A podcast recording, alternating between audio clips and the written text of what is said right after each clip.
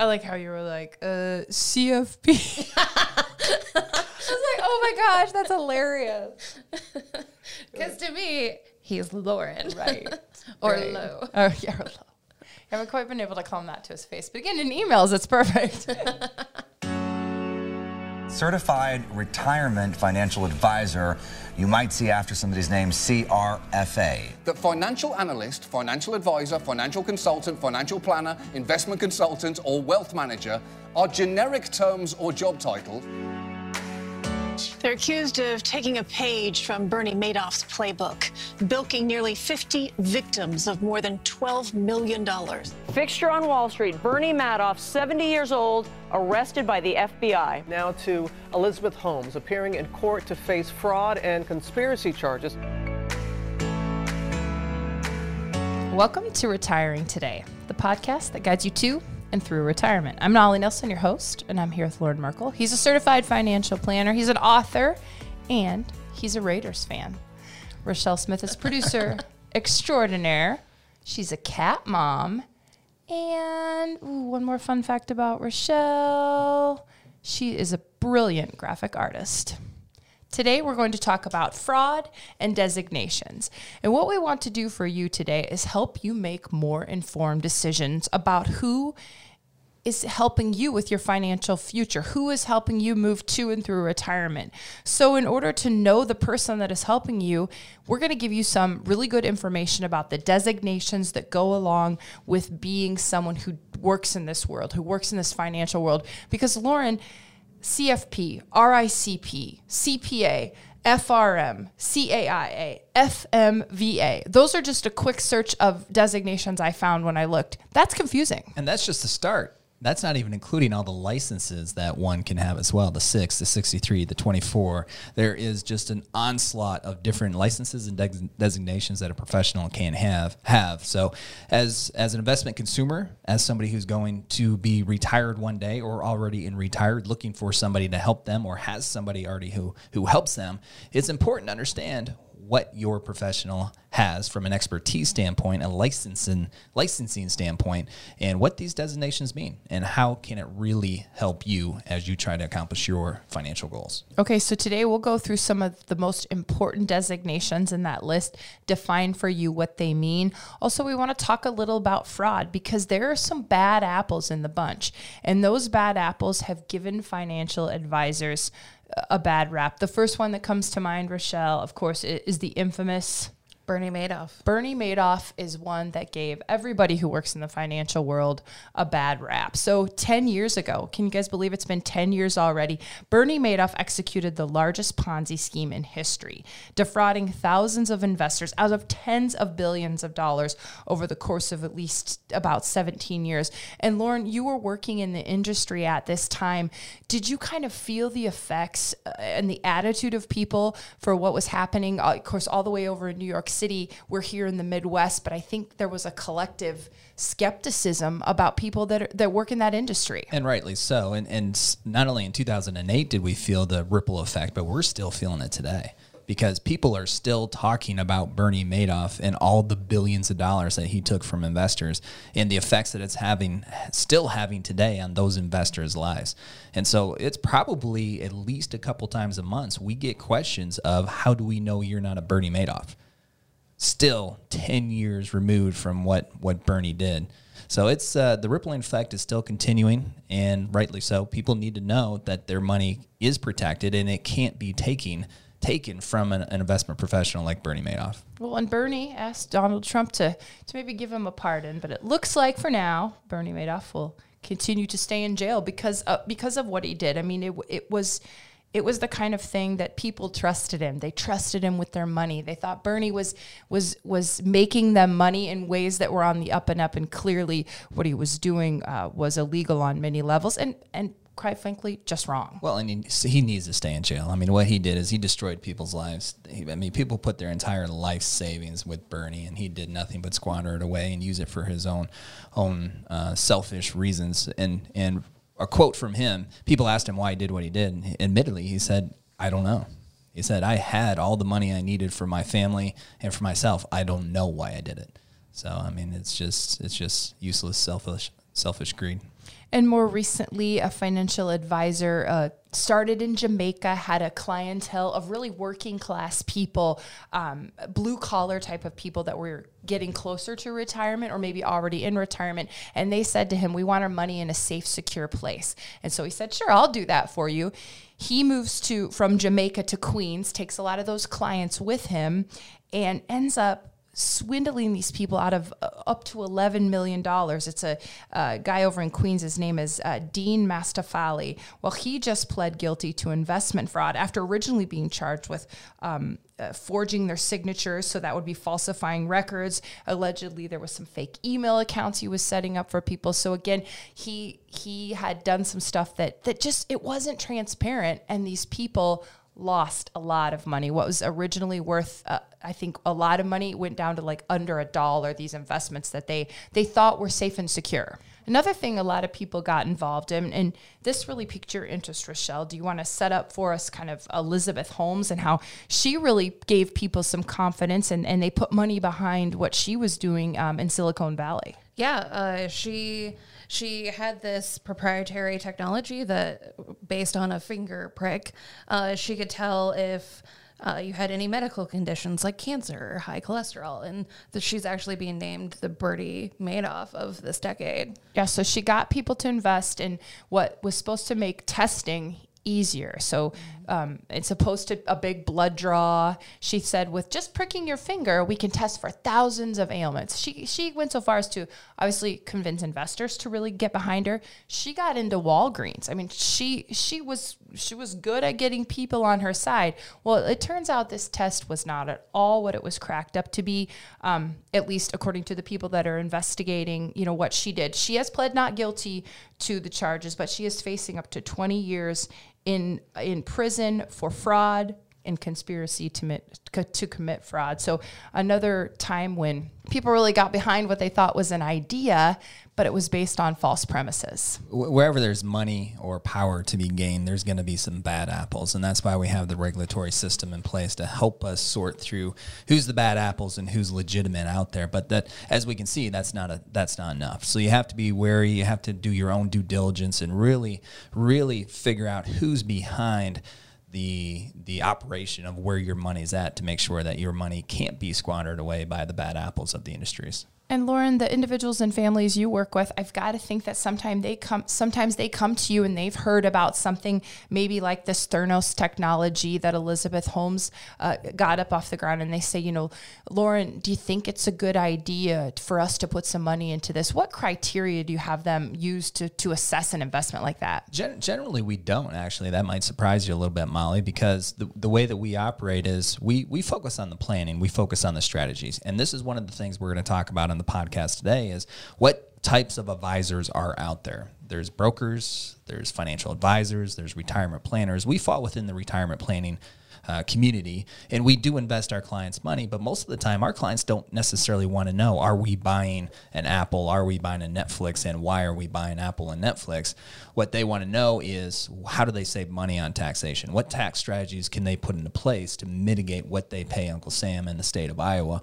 What what social security strategies can they implement of the 81 different options that they have? And so we're, we're really focused with them on developing the strategy and staying high level with the planning techniques. And then we handle the investment decisions uh, but generally they're not, not that interested in what specific investment decisions we're making so today we're going to talk about the difference. First, just setting the stage between an accumulation advisor and a retirement planner. What are the main differences? A retirement planner does focus on the strategy. It focus on focuses on the comprehensive written written plan. And we break that down to five different categories. We have the income piece. When you retire, you still need income. Where's the income going to come from? From all the different resources that you have. How do you mitigate the impact of taxation? Taxes are the number one wealth eroding factor when it comes to retirement planning. So we have to plan to mitigate the impact of Uncle Sam within the, the, the portfolio that you have. The healthcare long term care piece, the estate planning piece, and then the investment planning piece is one segment, one component of the overall plan. So we focus on the strategy, the comprehensive written plan. Investment advisors generally will just focus on the investment piece. So, what mutual funds are they going to invest you in? What individual stocks are they going to invest you in? ETFs, the product. It's much more product focused than what a retirement planner uh, is focused on. And as far as designations go, you know, we talked about all those letters at the beginning. Sometimes with an accumulation, or you just refer to them as an investment advisor. I think intercha- interchangeable terms. Maybe they have passed some of their licenses, the Series Seven, the sixty-three. They might hold some health insurance licenses that allows them to work with you on those uh, types of products. When you're talking uh, in this kind of financial world, you might hear the terms suitability and fiduciary. Uh, Loren, break down for us what those two terms mean. Well, there's two different regulatory standards that your advisor can fall under. There's the fiduciary obligation, which means that your advisor is fiduciarily obligated to do what is in your best interest. They have to put your interest before their own. The suitability standard just means that your advisor has to pr- uh, provide recommendations that are suitable for you based on your circumstance. So it doesn't necessarily have to be the best, it just has to be suitable. So there is a distinguishment between the two different standards. My thought process is if you're going to give somebody your life savings, they should probably be a fiduciary, meaning they're legally obligated to put your interest prior to their own. And do you declare that somewhere and it's in some document or web, you know, web or is that just sort of like an ethical standard that you would hold yourself to or there's some or there's some legal uh, ramifications too like if if there would be some kind of a I suppose legal process about what you've done with someone's money, do you say, "Well, I adhere to the fiduciary standard"? Yeah, you the advisor cannot say they're a fiduciary if they're not a fiduciary. And generally speaking, those who were operate within the FINRA rule as a, uh, with a broker dealer operate underneath the suitability category, and those who operate underneath the SEC, uh, underneath the RIA. Uh, that's a lot of acronyms. Yeah, Loren. The SEC is FINRA. the Security and Exchange Commission. So those right, who operate federal underneath the SEC government. Yep. Yep. Operate as as fiduciaries. And FINRA is run by FINRA is a self-regulatory organization. It's a nonprofit. It's not a government-based body. I'm just keeping him on his toes here. So Bernie Madoff was most likely not a fiduciary. Bernie, Bernie Madoff was not a fiduciary. And here, here's the other thing with Bernie, and this is this is an important thing to note is that whoever you give your money to, make sure they are using a third-party custodian. Bernie was not using a third-party custodian. Bernie was a third his own uh, custodian, which means that you would give your money to Bernie. You'd say, Bernie, here, go do your magic, invest my money, make me these great returns, be consistent with the return pattern. That's what he was promising. But he would put your money in his own business accounts and then he would do whatever he wanted with it. As so he could take it and invest it in something super risky or some property he thinks is going to go. Or he would go buy one of his yachts oh. right, with, with, with your money. I mean, he was living a very lavish lifestyle. So he was taking investors' money, putting it in his business account. He would do anything he wanted with it. And part of what he would do was buy his own own personal property and activities that he liked to in, indulge in. But the other thing he would do is he would return other investors' money who re, who requested liquidations. That's how he kept it going all this time. Some investors would say, "Hey, can I get can I get a million dollars of my ten million back?" He said, "Yeah." Because he had all this money. Because he had the money coming in from these new investors. And that's when Bernie went south. His 2008 hit, and you guys remember the financial crisis of 2008. So all these investors wanted, wanted their, their money, money, back. They, they didn't it, have it. It was about seven billion dollars that was requested in liquidations, and Bernie only had about 200 million left that he that he had free to give to them, and that's when this whole thing crumbled. Eventually, Bernie went to his sons, which was working for him, and said, "Hey guys, this is what I've been doing." Don't have the money left, all this is going to come out. And then the sons, his sons, turned him into the FBI. But all of this was made possible because Bernie was his own custodian.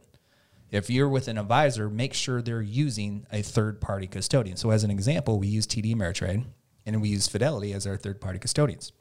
All of our clients' money is in TD Ameritrade or Fidelity, it's not in our accounts. We never touch the money. So, if we call Fidelity and say, hey, send us Mr. and Smith, Mr. and Mrs. Smith's money, they won't do it. We cannot get our hands on our client's money. They'll send it to Mr. and Mrs. Smith. Now we can request Fidelity to send it to Mr. and Mrs. Smith on their behalf. We can request on their behalf. Sure. But it's going to them. It's not going to us. And that's how our clients know that we cannot be that type of Ponzi scheme because we can never touch the money because we use the third party custodian. So we call the third party custodian the police around their accounts. They're the police. The money's always with them. They provide the 24 7 online access so they can always see where their money's at. And we're not producing the reports. Bernie was producing. I was just going to ask, did he do fake reports that showed fake returns based on, you know, some NASDAQ or Dow Yeah. Jones numbers? Yeah, he had to because in a lot of cases, the, the client A didn't even have money in client A account. It was in Bernie's account, and Bernie was using it for all the things that Bernie wanted to do. So he was producing fictitious reports, said they were getting these great returns, that the money was present, it was there in their accounts, and in reality, it wasn't in many cases. And of course, think if you're the investor, you don't know to ask these questions like who's your third party custodian? I mean, generally speaking, if you don't work in the industry, I think that I give my money and you're doing the right thing. You know, I trust you. So this is great information, you know, for people listening today. Ask your advisor who where when I write you a check or when I turn my uh, IRA over to you, what where's it sitting? Where does it go? So some really valuable stuff uh, uh, for the listener today. Yeah, most investors, when you say third party custodian, they wouldn't even know how to define that. What what does that really mean? And unfortunately, it is still an active practice where advisors can uh, be their own custodian. That that is an active practice. So if if I was in investor's shoes who is looking for a retirement planner, financial advisor, or a broker, my number one question to that individual, that professional, would be Do you use a custodian? Who is the custodian? Research the custodian, make sure it's a legit custodian, uh, and make sure the custodian is, is, is uh, a well known, reputable custodian. As we continue our conversation today about designations and trying to learn more about what some of these letters behind the name of someone you might be working with are, Loren, Rochelle, Loren has some letters behind his name. What are those? Certified financial planner. CFP. I had to look down at my paper. I'm not gonna lie. See, but, but you guys work with me every single day, and you still have to remind yourself Yeah, what that he's just Loren is. to us. He's not, you know, we don't, oh, at the office, he does not say that we have to call him CFP, Loren Merkle. He just lets us call him Loren, which, which is, of course, how, how it should be. You guys call me a lot of things. Well, that's- well, that's just, just behind- like just like my daughter. That's behind your back, Dog. Loren. We call you those things. To your face, it's always, "Hey, Loren, how are you?" Right. So CFP are the letters that you have behind your name. Certified Financial Planner. What does it mean? Well, it's so important in the in the planning world. If you're an investment advisor, if you're a broker, the CFP doesn't really mean a whole lot to you because you're not engaging in those types of planning activities anyway. The reason the CFP is so important to our clients and for me as far as what we do is because we do the comprehensive written plan. There's only two designations that allow advisors to do the comprehensive written planning. That's the CFP. So without the CFP, I couldn't do it and then the CHFC. So if your advisor doesn't have the CFP or CHFC, they cannot engage in the comprehensive written plan. And that's why it was so important for me to go on the journey to obtain the CFP way back in the early 2000s because I knew the the the comprehensive written retirement planning is really the void in this industry. There's not a lot of advisors out there doing it, and there is a, a lot of people who are looking for that type of that type of guidance. And that's why it was so important to get the CFP. And how did you get it? What'd you have to do? What'd you have to do? Well, I took I took four years out of my life, and I just studied a lot. Now, you don't have to take four years, but I was on a casual program. So what I did is I.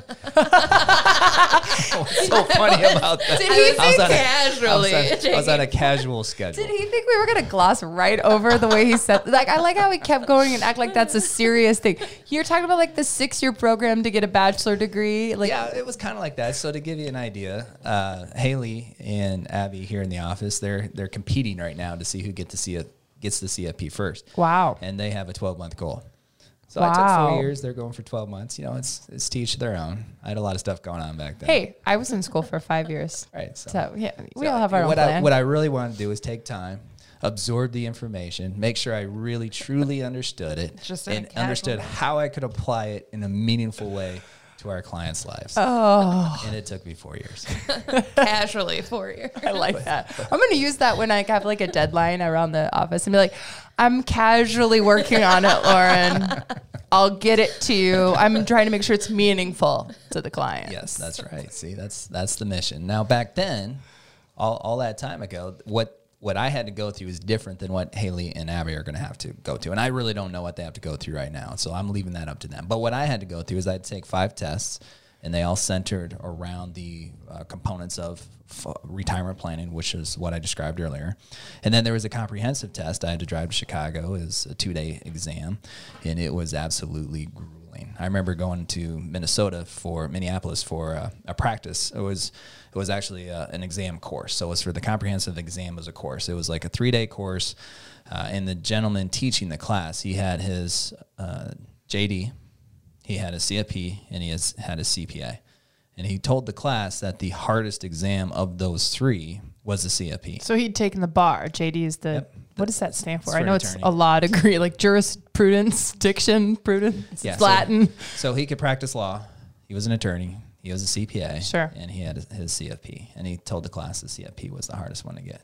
All right. So I guess that makes Loren pretty smart. We'll we'll say that. Well, or it was, a- it was an emotional roller coaster because what you when you're taking that test, you do not want to have to go through that again. Yeah. You do not. I mean, it's a disruption of your life. You go there for two days. It's out of town, uh, and just the grueling nature of what you go through. So I, I remember going through that two day period. I mean, there was there was time frames, there was hours where I felt really good about what was going on. And then there was hours where I was like, I don't even know why I'm here. It's Yeah. Like, Did I read this material? Sure. Because none of it was recognizable. So after that two day period, it's a roller coaster of up and down, up and down.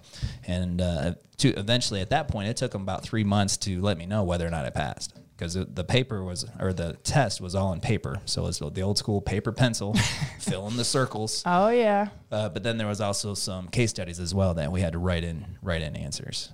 So it, it took them a while to grade all the exams. It took about three months to figure it out. Like how how far did you have to? This sounds bad. what percentage did you have to get to pass? Well, they don't tell you. Okay. And I don't. Again, I don't know how they do it today, but back then they didn't tell you. They just gave you a pass or fail. That's all it was. Hmm. And what I was told is that they designed the exam to have about half pass and have about half fail. So they don't give you a score. They just say you did it or you didn't do it.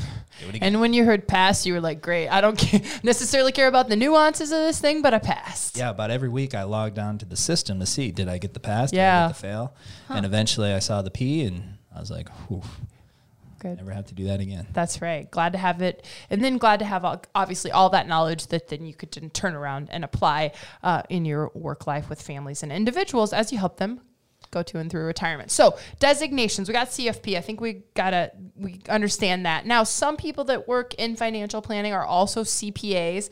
That's a term I think we're fairly familiar with. A certified public accountant. Um, is that something we should be looking for uh, with the person that's helping us plan our retirement? It certainly doesn't hurt. Uh, um, any of these designations, it certainly doesn't hurt. I think one of the takeaways with, with designations or what your advisors should be doing is consistently learning.